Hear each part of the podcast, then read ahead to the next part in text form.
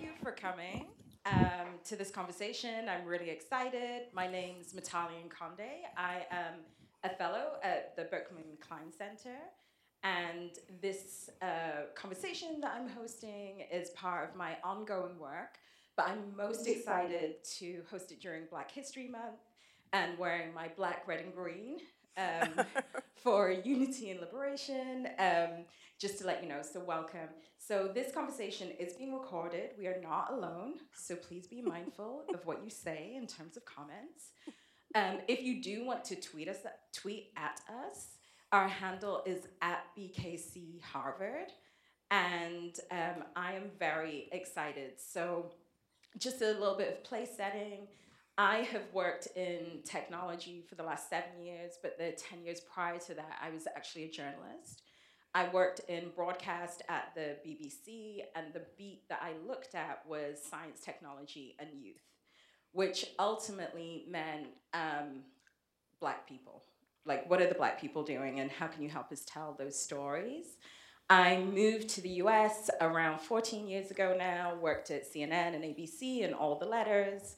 Um, if that's your field, come and find me. The letters, same, same newsroom, like different boss basically.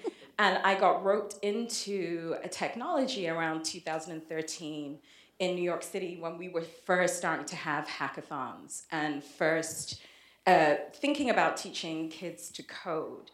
And uh, that work led me into nonprofits, led me to Google, led me to ultimately uh, Weapons of Math Destruction, which is a book by Cathy O'Neil. Cathy O'Neil and I both work in, uh, both live in Brooklyn, New York it was really easy to actually find her because at the time prior to her book coming out, she was coming to my local library to talk about this book that she didn't think would sell. So um, it did sell. I did meet her, and we, as we went through the book, I, be, I began to be, uh, I began to ask questions about the legality of the technologies that she was describing, because many of them seemed predatory and many of them seemed to break rules. And I had um, while transitioning out of broadcast and into technology, uh, worked on the Obama campaign in Philadelphia, so had developed a huge Rolodex of people within the Congressional Black Caucus and Progressive caucuses, and started to basically send them emails pretty much every day where I was saying, this is happening in technology and this is actually illegal. And this has racial and social justice implications, and somebody needs to be thinking about that perlate that into um, eventually into becoming a fellow. I'm currently on the Fellowship Industrial Complex. I hold two as we speak at Harvard and Stanford. And in my first fellowship, was able to um, deliver on the introduction of three bills to Congress that were looking at technology. But the way that I sold those to each of the committees was around this idea that anti Black racism was a threat to our national security. Luckily for me, Cambridge Analytica happened um, just soon after, and then the Mueller report. And it was within the Mueller report that we were able to see how advertising algorithms were used to create black online identities and to reduce uh, the Clinton vote. So even though I seem very extreme initially by making that statement, and I seem very bold, the statement ultimately caught up to me and ended up introducing the Algorithmic Accountability Act, which I can talk about afterwards. This is not for this conversation. Deepfakes Accountability Act, because obviously, as a visual journalist, as a documentarian, I'm very, very concerned about the integrity of truth in film. And then finally, the No Biometric Barriers in Housing Act, which was looking at facial recognition as a way to gain entry um, into an apartment that you already own in Brooklyn, New York. And uh, ultimately, I'm here. So, without further ado, I think you know who I am. I'm going to get into a conversation. It's my pleasure to introduce you to Dr. Howard Stevenson, who is a clinical psychologist. He's, he works at um, the Graduate School of Education at the University of Pennsylvania. And even though this has absolutely nothing to do with the conversation, but it gives me a kick, he's, he's um, Bryan Stevenson's older brother and is actually depicted in the blockbuster movie, I'm claiming it, um, Just Mercy, which is in screens, on screens now, right? on screens now. And were you at Super Soul Sessions when your brother met Oprah? Um, no, I wasn't. Okay, so didn't meet Oprah, but close. Um, and it really has provided the theoretical frames for this idea of racial literacy and technology. So if you wouldn't mind just welcoming him, welcoming, welcoming him, I would appreciate that. And um, he's going to be, he's in conversation with Dr. Jessie Daniels, who teaches at the uh, CUNY, City University of New York, uh, with appointments at the Graduate Center. She has been researching uh, race and uh, technology and white supremacy for the last 25 years. I consider her one of my first teachers in this field after Cathy O'Neil and then some other really cool white women in data science who were not scared to talk about race with me. Um, and she really was the intellectual leader and drive behind a report that we, we uh, published uh, through Data and Society last year called Advancing Racial Literacy in Tech. So if you wouldn't mind welcoming her also.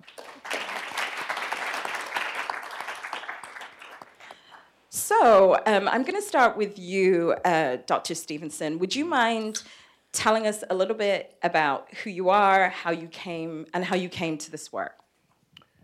So um, I am a clinical psychologist. I run a center called the Racial Empowerment Collaborative, and I have a team of colleagues um, where we founded a, a, partnership called The Lion Story, where we do training around the country around how to navigate racial, racially stressful encounters um, with the focus of helping people make healthy decisions in less than two minutes. And we've been working with young people as young as fifth graders uh, to adults across a variety of um, police, uh, education, health spectrums. Um, and so um, I started this because I grew up in a family um, with my brother Bryan and my sister Christy um, that seemed to have to talk about as well as try to deal with racial politics growing up in southern Delaware. Anybody here heard of Delaware before? sort of. Well, we grew up in a very southern part of Delaware, which is different than the northern part of Delaware, where people were thought of, um, regardless of their racial background, as lower, slower, very country, very rural, very much like the South. And the politics of race where we grew up was very much like being in the South because of the way in which um, folks would treat us in public spaces. My father and mother, very different people, multiculturally different. They had different styles about how they navigated racial politics. My father, growing up in southern Delaware, his belief um, for us in dealing with racial conflict was to have us in church 24 hours a day, seven days a week. He believed if anybody bothered us because of the color of our skin, um, your job was to not get physical, um, not put your hands on anybody, um, but you're supposed to pray for them, believing that God would get them back in the end. He believed in retaliation is just a spiritual retaliation. And so um, growing up in, in southern Delaware, church folk meant a lot to us, but they socialized us to think about praying around racial conflict. My mother grew up in North Philly. I don't know if anybody's heard of North Philly, but it's very different from southern Delaware. She was she said if anybody bothered you because of your race or your skin, you could not only put your hands on them, you could pick up anything to help you navigate the problem. Very different processes, very different strategies. She's very direct, more Malcolm X like. He was more Martin Luther King like. His approach, in my view, has led us to think about how do you prepare, process racial moments. And my mother's view was more around how do you speak up? How do you develop the skills to do, to protest? And so um, my upbringing, as well as my brother's, would be around this notion of how do you navigate those two kinds of approaches when you are confronted by racial moments in particular, but racial problems uh, writ large. Thank you. And Dr. Daniels, what brought you to this work? Um, thanks so much for inviting me, and it's such an honor to be in conversation with the both of you today. Um, yeah, so I uh, was born and raised in Texas and uh, um, grew up um, with two parents who were ardent segregationists and racist, and um, and was very much their daughter. Um, and uh, began sort of arguing with my father early on about race in various ways. Um, and, and when I eventually ended up in uh, graduate school at the University of Texas at Austin, I went into graduate school. I'm deeply embarrassed to tell you all. I went into graduate school still believing uh, the lie, one of the lies that my father had taught me, which was that I was Cherokee. Um, mm. And and part of what is so embarrassing about that is, as most of you probably know in this room, is there's a wonderful book by Vine Deloria, which I read in graduate school, which is Custer Died for Your Sins, in which he says, yes, every day in my office, he worked at uh, National Indian Affairs at the time, and every day, every week in my office, I have some white person who comes in and tells me about their Cherokee grandmother, and you may have heard a similar story on the political trail um, just recently. Um, so it's a very it's a very common belief uh, among white people, and I was chagrined to learn that I was not in fact Cherokee, and that I was kind of a cliche for believing that. Um, but I think that one of the things that that did for me is it kind of inoculated me in a particular kind of way against whiteness because I was already in my 20s when I was in graduate school, and I hadn't really subscribed to the idea of being white, even though I was included in that group. And then I began working with uh, Joe Feagin and studying uh, race and racism. This was in the late 80s, early 90s, and I got interested um, in the production of rhetoric by white supremacist groups. I went to the Klan Watch archive in, in Montgomery, about a seven hour drive from Austin, Texas, and studied printed publications of Klan and, and uh, allied groups that were producing this white supremacist rhetoric. Um, that was my dissertation. It became my first book called White Lies. And part of what I found in doing that research was that these broadsheets, these newsletters produced by ardent white supremacists in the contemporary American context, actually sounded very much like the mainstream political rhetoric I was hearing. So this is early 90s. You may um, be familiar with somebody named Pat Buchanan, who was running for president at the time on the Republican ticket. He gave a speech at the RNC that year that um, Texas humorist by the name of Molly Ivins sound, said sounded much better in the original German, um, and and tracks very closely to the kind of rhetoric that we, uh, the anti-immigrant rhetoric that we hear today in in uh, political circles. Um, so I was really fascinated by the way that this extremist literature mapped onto the mainstream political white supremacy and sort of how we.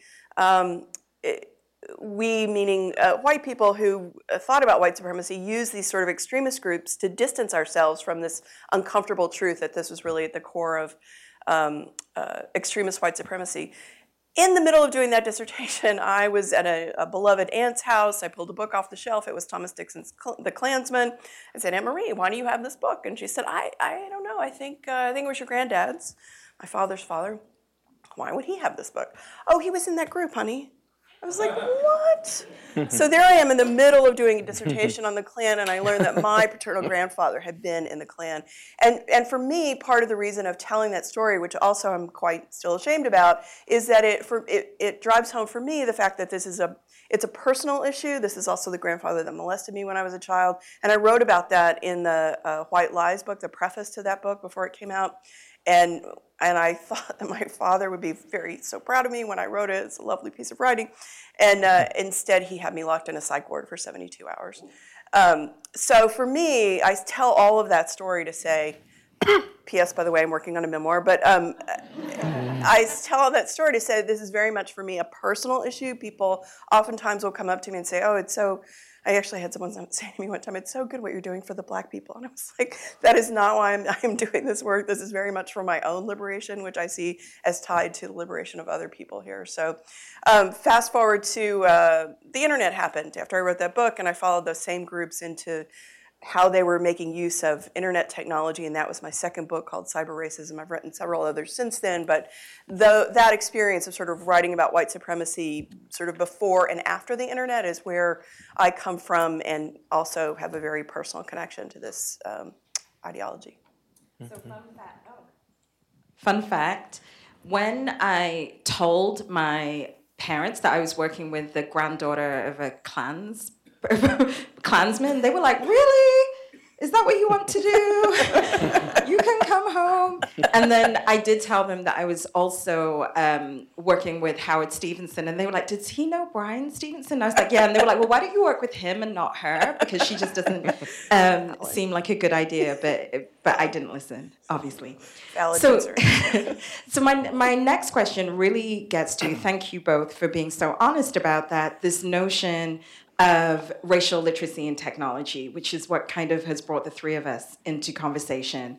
So last year, um, like I said, I'm truly on the fellowship industrial complex. Like if I had a rap sheet, it would be very long. so last year, uh, Jessie and I were fellows at Data and Society. Um, in New York City, it's a research institute started by Dana Boyd, who's also a former fellow of Berkman Klein.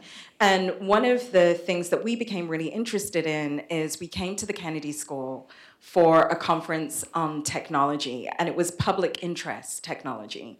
And in all the conversations that we had throughout the day, nobody spoke about race.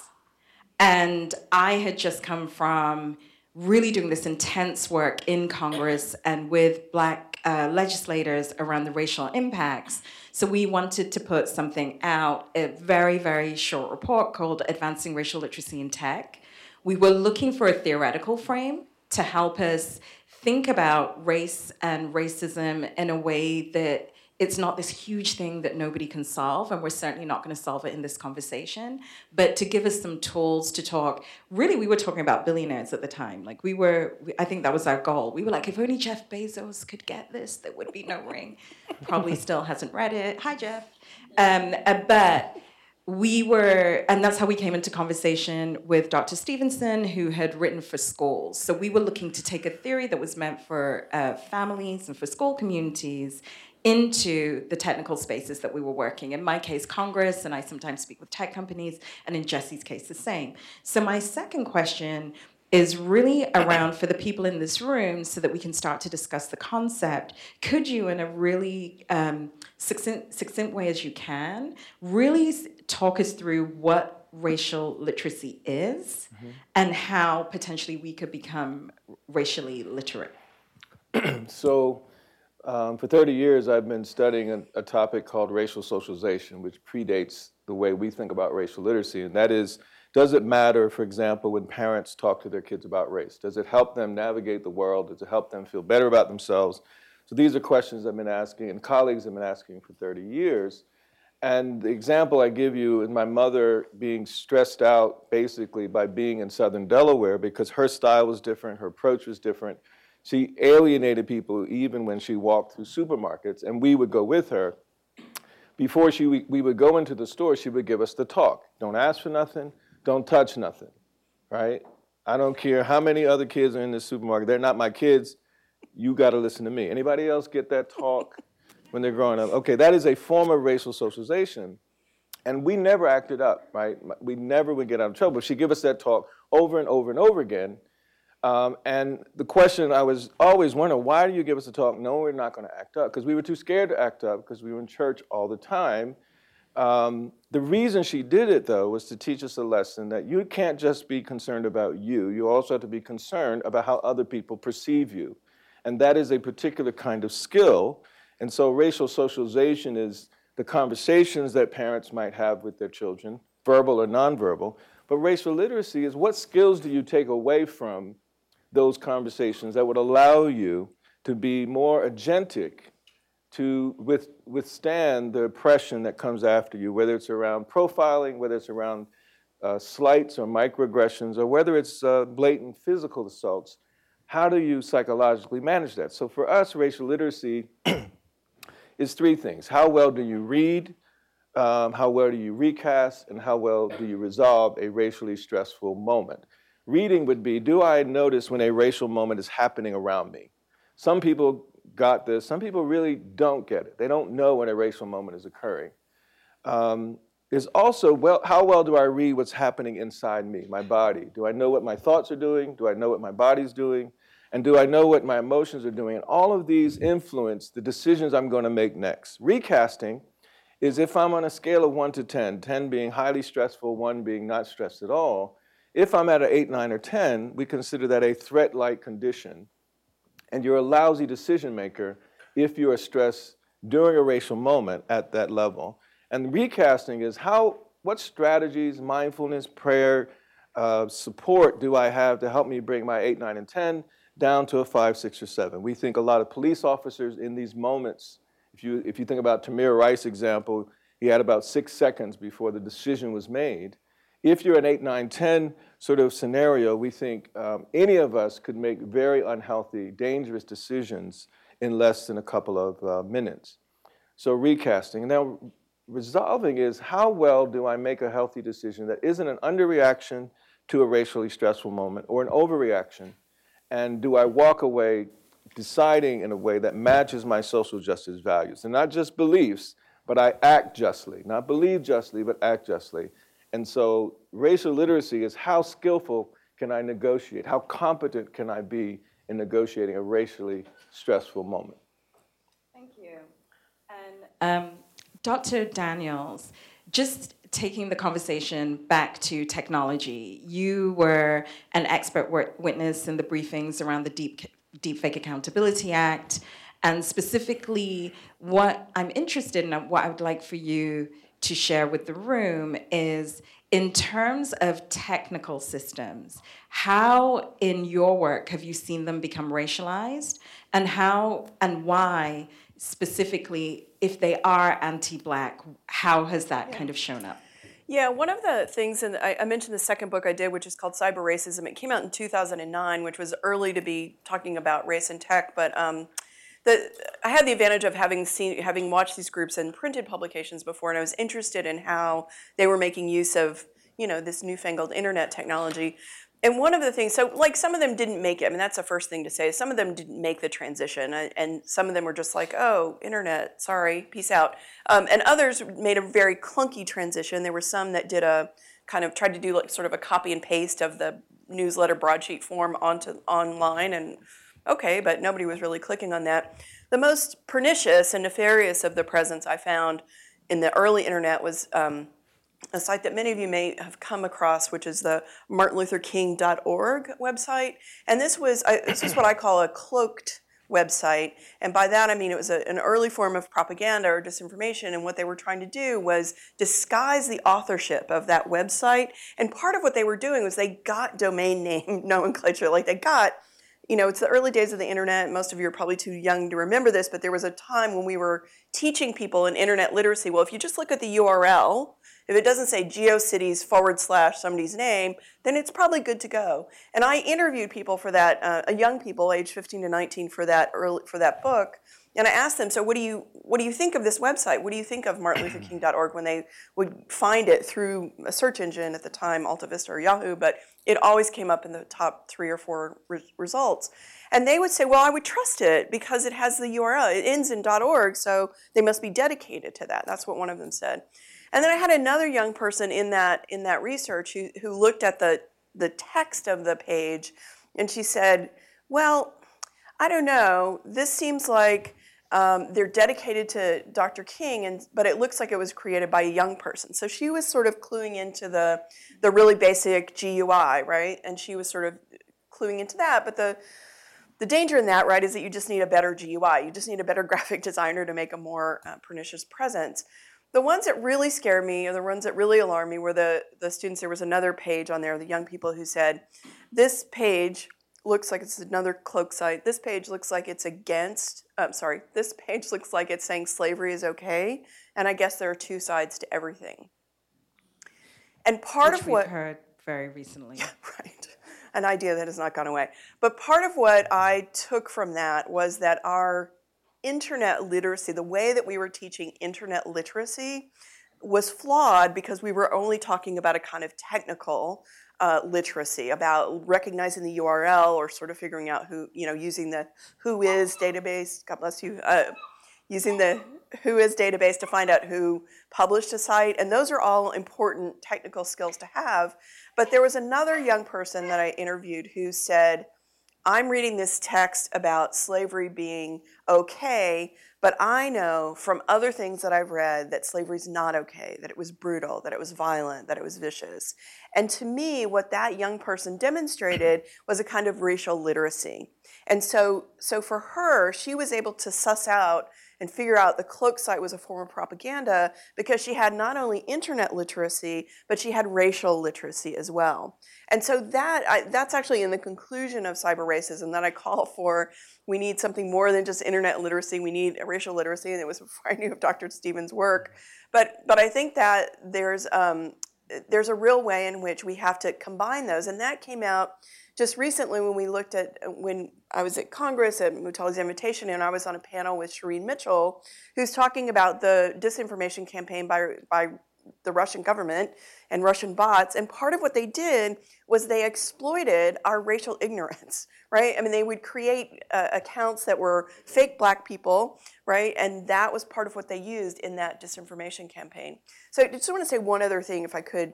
Um, a slight caveat on our visit to the Public Interest Technology Summit that was at the Harvard Kennedy School. It's not quite the case that no one was talking about race because they had the super smart, lovely Professor LaTanya Sweeney who spoke, and everyone was blown away. And she did her uh, presentation on her research about how um, Google advertising, like the native advertisements that you see when you sign into Google, like if you have a black sounding name like Latanya, then you're going to get these ads served up that are, are searching um, arrest records and, and bail databases for your name, right? And she she stumbled upon that and found it and has done wonderful research on that.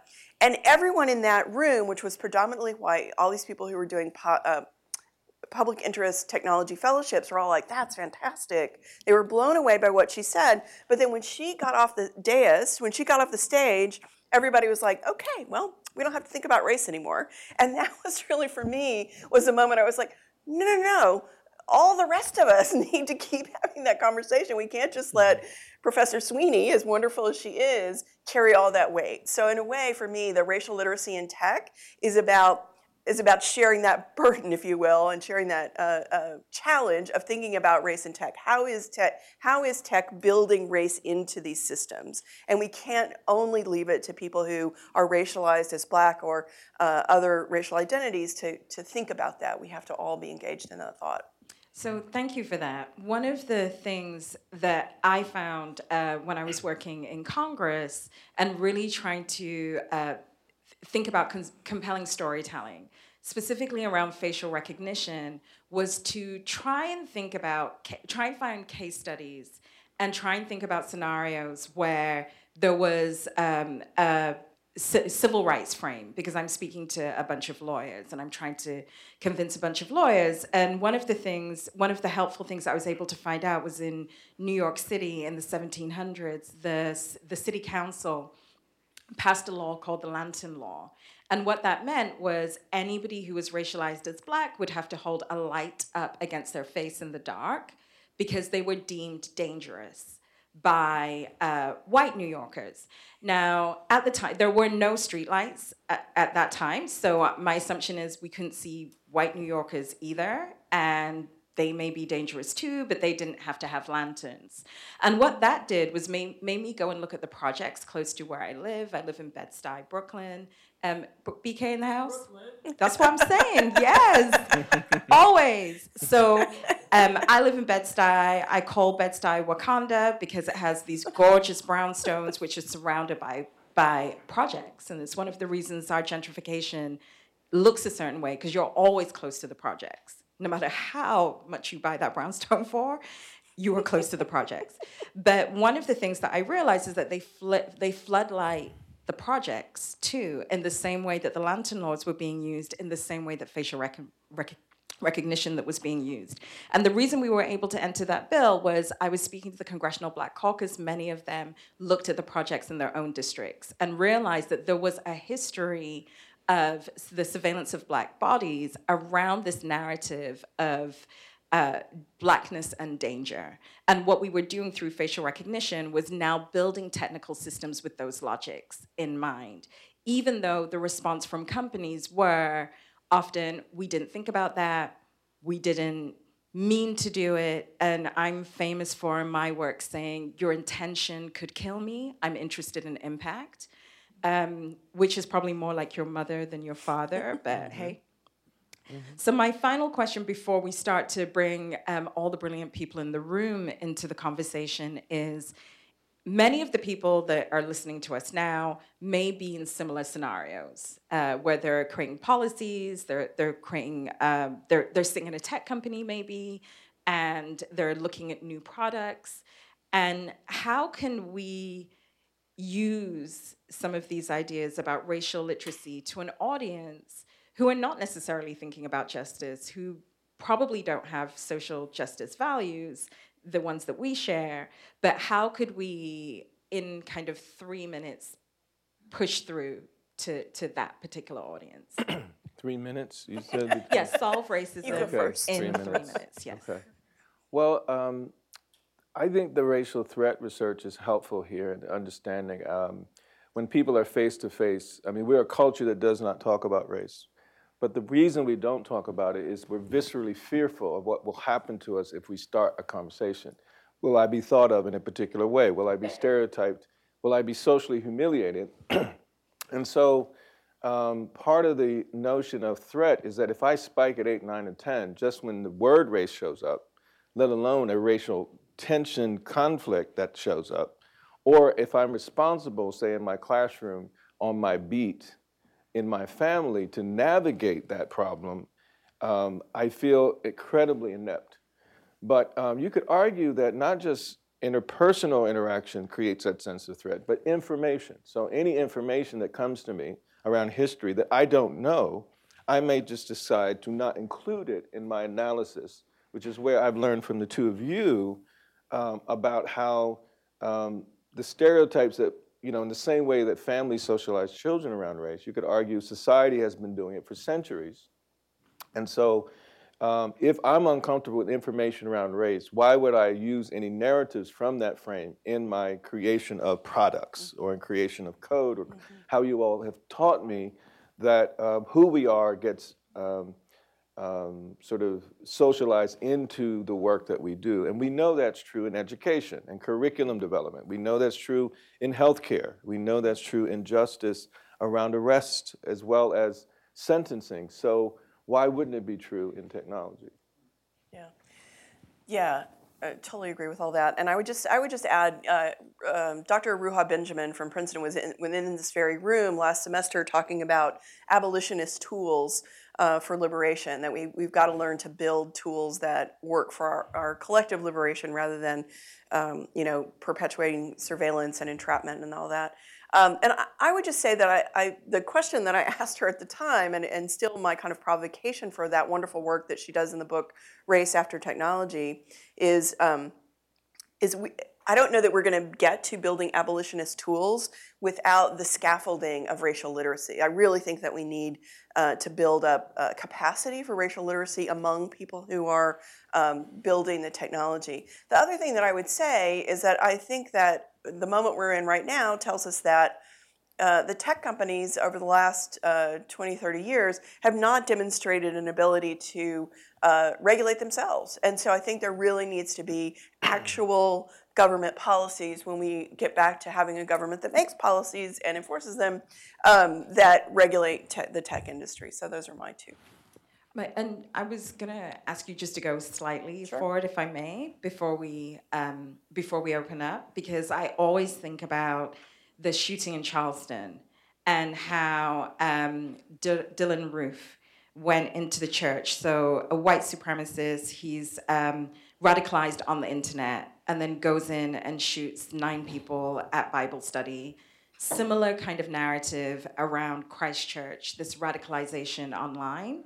And we know from work of Joan Donovan, um, Claire Wardle, and others that algorithms are actually optimized to spread information that that that uh, satisfies viral, um, virality. So, could you just speak a little bit more about how white supremacy travels online and how the technical systems that we build enable that? Because I think that that's also useful as we think about rules and regulations um, around those technology.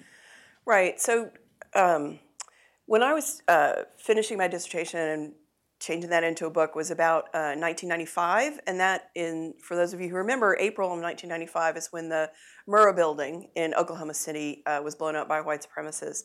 That event. So this is early days of the internet. Most people didn't have the internet in their homes or on their devices walking around, uh, but that the description of that event and the, the technology that he used, being uh, you know a rented uh, moving truck and a bunch of fertilizer, um, that got posted onto the internet. That inspired uh, a white supremacist killing in Oslo, Norway, um, some 10, 12 years later. And then that, specifically the killing in, in Oslo, Norway, inspired the killing in uh, Christchurch, New Zealand. Uh, and, and Dylann Roof was in all of that as well, the one in uh, Charlottesville. So, so the point of that is saying that the, you know, one of the points I made in cyber racism is that the spread of white supremacy is happening globally. It's so much easier now than when I drove from Austin to Montgomery to get archives from the Klan Watch archive. Now it's it's very easy to get access that same kind of extremist material. And what's happened since about 2007, 2008 is that algorithms have sped up um, the spread of that information. So, like Mutale was just saying, the as you probably all know, algorithms optimize for virality, and that's part of what happened in Christchurch when he put the shooting on Facebook Live and streamed it as he was killing people. And and people are drawn to clicking on that, watching that, even if they are uh, morally, spiritually, physically repulsed by it. There's still something about the technology that compels us to click and share um, horrific things that we see online. And white supremacists know that and are um, exploiting it. They're what I call innovation opportunists. They see these um, backdoors in the technology and they walk right through them and use them for their own ends. So, thank you, thank you both. So, we've spoken a lot. I was I'm hoping that this is a conversation that we can have as family, as community in this room, and um, I would like to open it up for questions.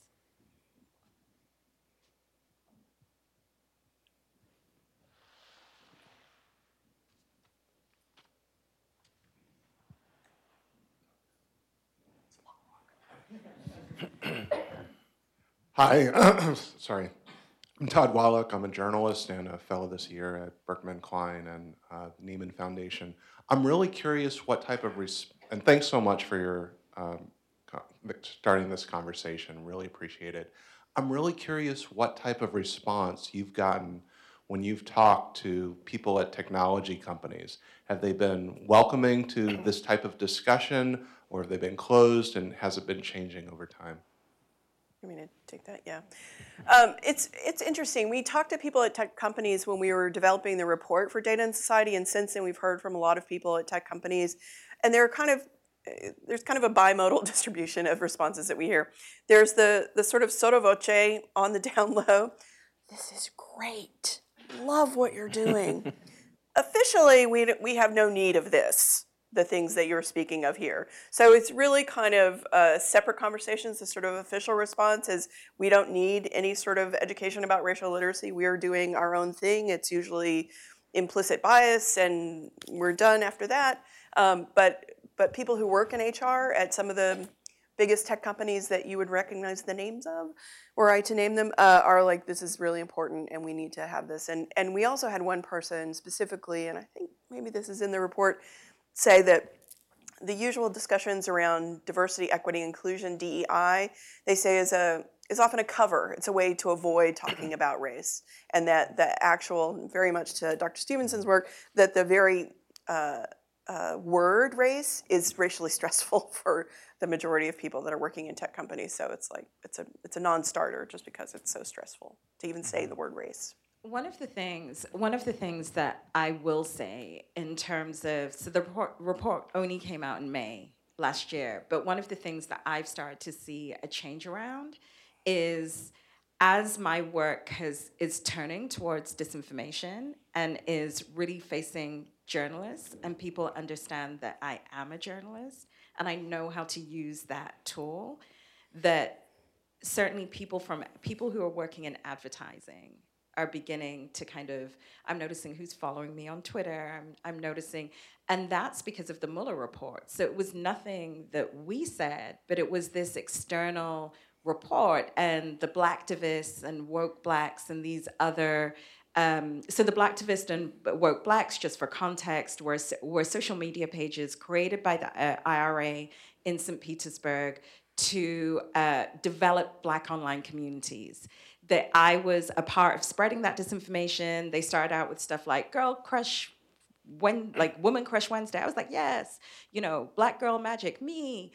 Um, and I'm, you know, I'm part of this. And then I start to notice, and this is in the report, it became Hillary Clinton doesn't like black people, which one of the things I will say about disinformation is that it starts in truth, not saying she doesn't like them, don't know, still retweeting, and then eventually, just before the election, don't vote for Hillary Clinton. And then the report came out, and I think that there has been some reckoning around race, particularly from platform companies, when they realized that they were gamed through these back doors. But the idea of racial literacy just to be nice to black people just doesn't, it's not compelling.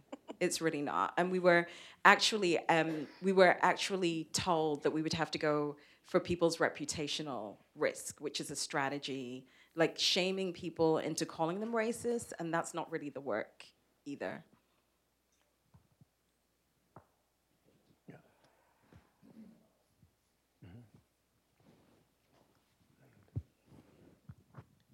Thank you very much. My name is Leonard Cortana. I'm a fellow at the Berkman Klein Center also, and I'm a PhD student at NYU in film.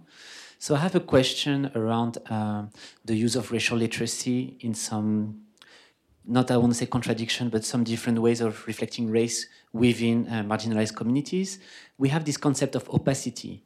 Many, many communities of color are claiming this right for opacity to be against that transparency and this idea that also to be complex doesn't mean to be completely transparent. And I know that part of the work that you're doing with racial uh, literacy is somehow to push transparency to also understand all those interaction within race. So how to be articulating this work that is important, that is claiming social justice, but at the same time respecting this opacity that some communities of color want to reclaim their role in society.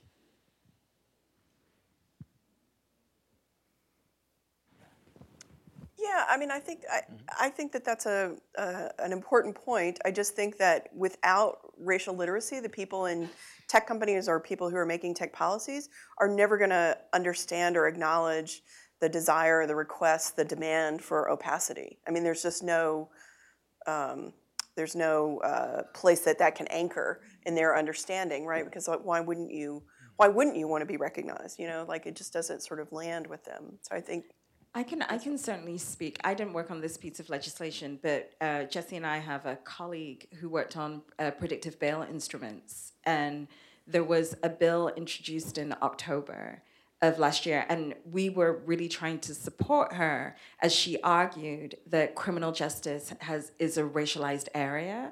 Therefore, when we think about how these algorithms should be audited in terms of who deciding to get bail, we would have to have a very strong conversation about race. And what we were being told on the other side is that this is just about technology and it's not about race. And some people are bad. And I mean, these are people, you know, we were arguing against lawyers who graduated from this law school, not to call the place that's given us free lunch out. But it just seemed like a very rudimentary argument. And there was no fact. So this um, the call the call for what what communities of color want in the spaces that we're describing are not relevant because communities of color are just not relevant. Hmm. Did you have a question? Oh.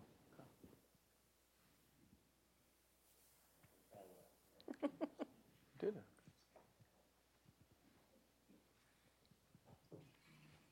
Each of you, what is the one thing that if you had the ear of, you know, Amazon and Google and Facebook, what's the one thing you want them to do right now that would advance toward the goal that you want?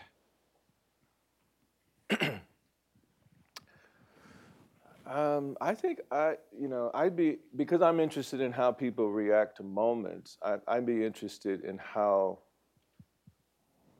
the folks you would identify who who write and who create these technologies, what they would do emotionally and physiologically when they're presented with information about race and politics and history. And, and just to have a lesson, and if we could, you know, hook them up to some, some gear that would allow us to understand um, how their bodies are reacting during these conversations, it would be a way to get a sense of this is not just benign information. This is not simply uh, an, an, issue of, um, of race is involved in how we also exclude understanding um, in the same way that we think about white flight, in the same way that we think about um, the, the sense of threat that this information means about me. I mean, many of us who are academics, we struggle with how are we going to deal with new knowledge that we didn't grow up with, that we've still got to integrate. It's threatening to us. Um, and so I think the same is true for those who haven't even been exposed. And I think you've both described the level of ignorance around race in our society um, in the way that we could argue in families like mine where it was socialized more directly, not only through actions but music. You could argue other people are equally as ignorant.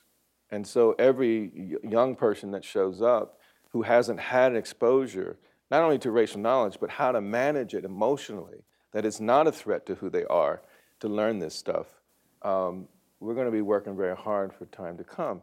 The only other thing I would add to that is I feel very hopeful if people are willing to face those fears, that they can bring their eight, nines, and tens down to five, six, and seven, and they can see their own stories and their own narratives, as you describe your own narrative, as not a sort of uh, indictment on, on your own humanity or being bad, as it were. Um, so it's very hopeful if people can listen, if people can admit to um, uh, these notions. So um, I would love to watch people and talk to them while they're processing this information. I think if, if I had their ear, I would say to them, accept regulation and back off. and not because I believe in the, well, two things. I grew up in, I grew up in the UK. I grew up in, with a welfare state, cradle to grave. I grew up with unions being part of how we lived. And I also, um, in my very early life, my very young life, grew up uh, hearing my parents talk about what a disaster Margaret Thatcher was. So I've grown up in a country that has is imperfect and moving to the right, like many other countries um, in Europe, and making really poor decisions. But this idea that the state will protect poor people the state will protect marginalized people is very strong in my imaginary.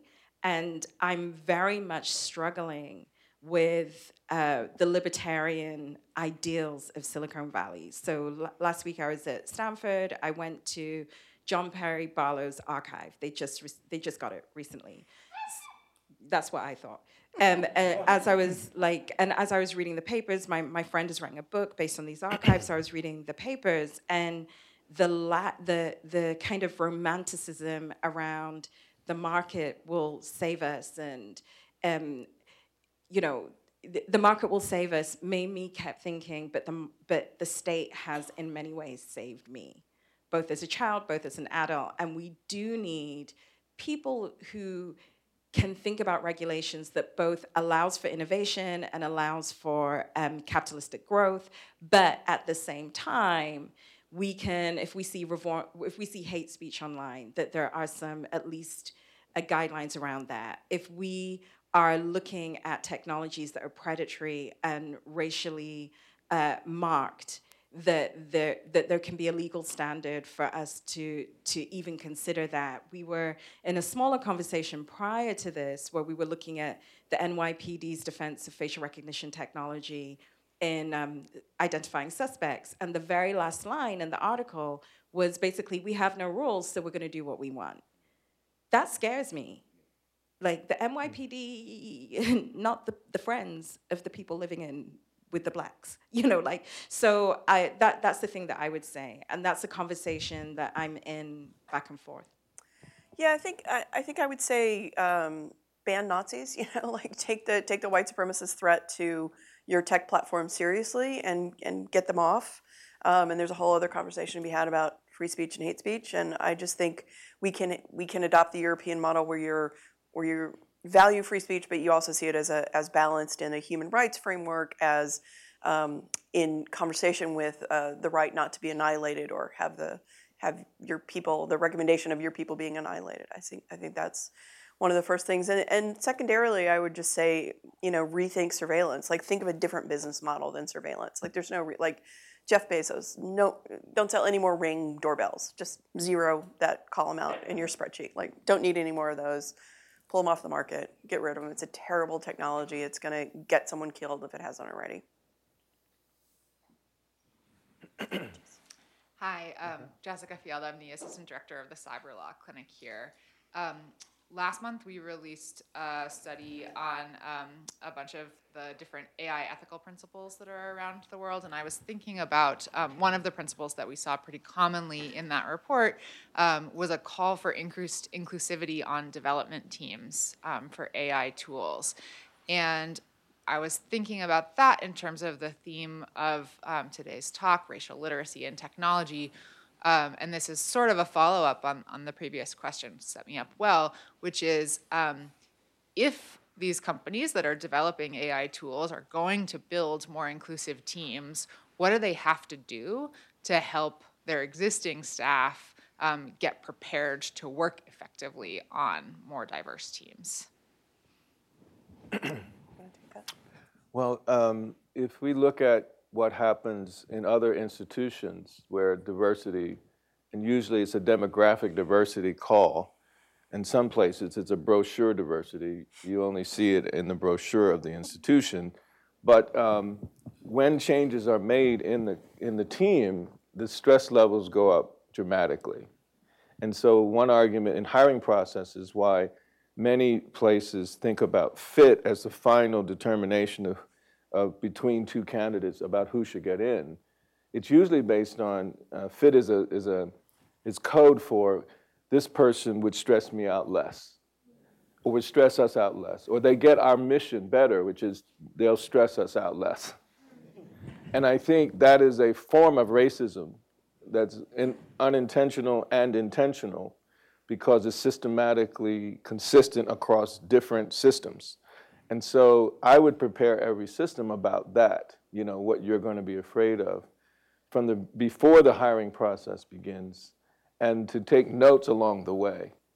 Um, and I think this is true for those of us who've been the only one in the room, whether it's around gender, around race, or whatever, that um, you have to also have your own mettle and be prepared for how you use your voice. You know, in our work around lion story, it's a proverb: the lion story will never be known as long as the hunter is the one to tell it. So, who is going to be the voice in those rooms, courageous enough to challenge others' stress around difference? And I think, um, in a sense, we've always had one person in a room, but one is not enough. But how you get two in the room, I think um, uh, leaders can be better and more literate about how they are also afraid uh, in those processes. And we can do something about it. Yeah, I, I just want to add one one thing to that. I, I, totally agree with all that, and I think I've seen it play out before. Um, I was I left academia for a while and went to work in a, a dot com back when that was still uh, the first bubble, and I was uh, the only out lesbian there, and I became fast friends with the only um, uh, the only African American who was employed by that company. We both ended up getting laid off at uh, different times, but. Um, so I've seen this dynamic in, in uh, play out in, in tech companies, and one of the things that I would just add um, to to talking about how diverse teams change the dynamic is that there's something, and I I'm struggling for a better way to say this, but so pardon the academic jargon, but uh, there has to be a move to decenter whiteness. And here's what I mean by that. If I'm white, I've grown up in, or if I'm included in that category of whiteness, I've grown up in a, in a culture, in a society which has at every turn told me that I'm the smartest person in the room. I know the answers. I need to lean in to take over leadership of whatever group I'm in. And, and decentering whiteness, to use that clumsy phrase, is to learn to read to read the room and go, oh look, there are racial dynamics happening here. The first in your three-part step is like mm-hmm. read the racial moment and go, oh, I'm participating in this thing that's happening. And if I can just shift so I'm not the smartest, the one that needs to lean in and take over leadership, if I can just step back a little bit, it's going to change the dynamic in the room. and that, I think, is a crucial kind of skill in racial literacy that white people have to develop is to learn not to lead, not to not to be the first one on the mic, not to be the one who's going to, well, I can run that committee. Like step step back and see if things don't feel better for everybody in the room. And I, I think for me, I recently I wrote an op-ed in the summer, and as part of my research, I was looking at the number of black uh, the number of black researchers in AI across Facebook, Google, and um, Amazon, and I found one. And uh, she's an intern. Uh, we're in 2020. She's not an intern anymore. She was an intern last year, and she went to Berkeley and um, I contacted her, and she just really needed the internship to finish her program, but she felt so uncomfortable because every racial everything like we went to she she worked on the google brain team so they're doing a lot of um, health predictive health work.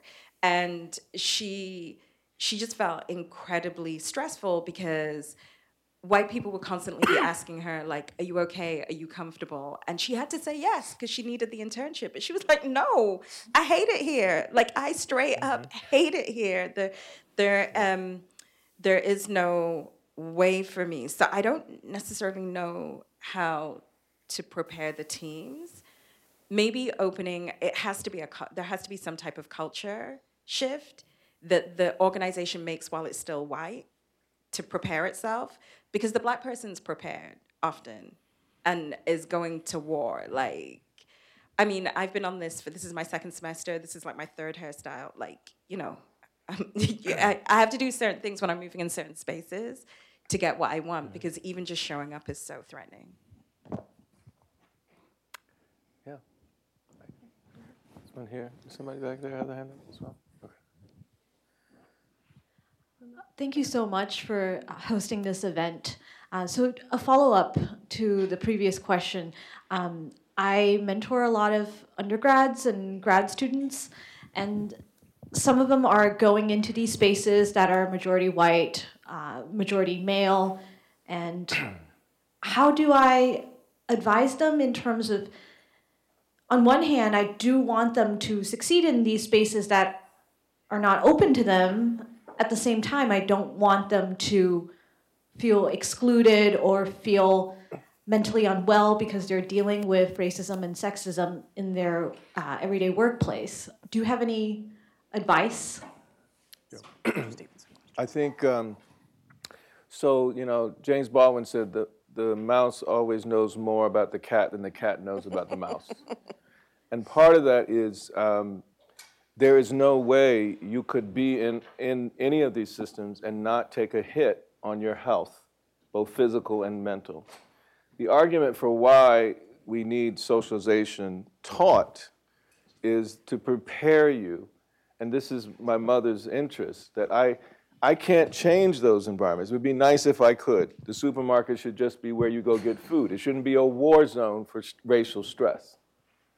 But it is that, and so I'm going to prepare you for that. And I, I think we don't do that, particularly in these Ivy League institutions, where there is this sort of mantle of smart hanging over everyone, but it means something very different.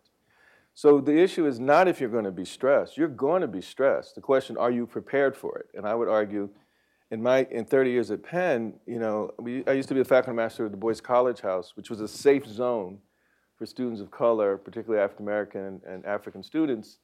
Um, but part of it was socializing them to prepare them to go back into the rest of the campus. And we took that seriously. And I think a lot of places don't take that seriously because we think of egalitarianism as, a, as, as not speaking very directly to how some people this is a fair place and for other people it's not a fair place. So I wouldn't let you go out into the cold with just your underwear on and freezing. And the same is true in the racial climates that we exist. And um, I think we can be prepared for these notions. And I think it affects us internally as well. To not get the protection means we're going to question ourselves, we're going to question our histories, we're going to question people who look like us, and we're going to sometimes not finish the, the trek or the journey while we're here. Um, there's another thing we say is that our job is to help you fall in love with your own story. And part of that means preparing you for other people who clearly create narratives about you where you are not human, you're not adequate. Um, so it's not if, it's a matter of when, and are you ready for it? Can I just add one thing uh, to sort of close almost close us out. I just want to say that there, there's an, there's another piece here that we haven't really talked about, and that's the so many of us in the room are, are scholars or are scholars in training uh, around doing technology, and I just I just want to make a plug for. Um, the fact that if you're if you're studying technology, if you're interested in technology, and that you have to take into account race, that you have to understand that systemic racism is not something that's in a separate bucket, that it that it's woven into technology. And if you say come out with a a giant book that's 700 pages about surveillance capital capitalism and you never mention race i think that's a form of scholarly malpractice that you've got to take seriously the way that racism is implicated in these systems and if you if you don't then you're only telling a partial story Thank you, everybody, so much for your time and for your attention. And um, come and see us afterwards. But thank you so, so much. Thank you.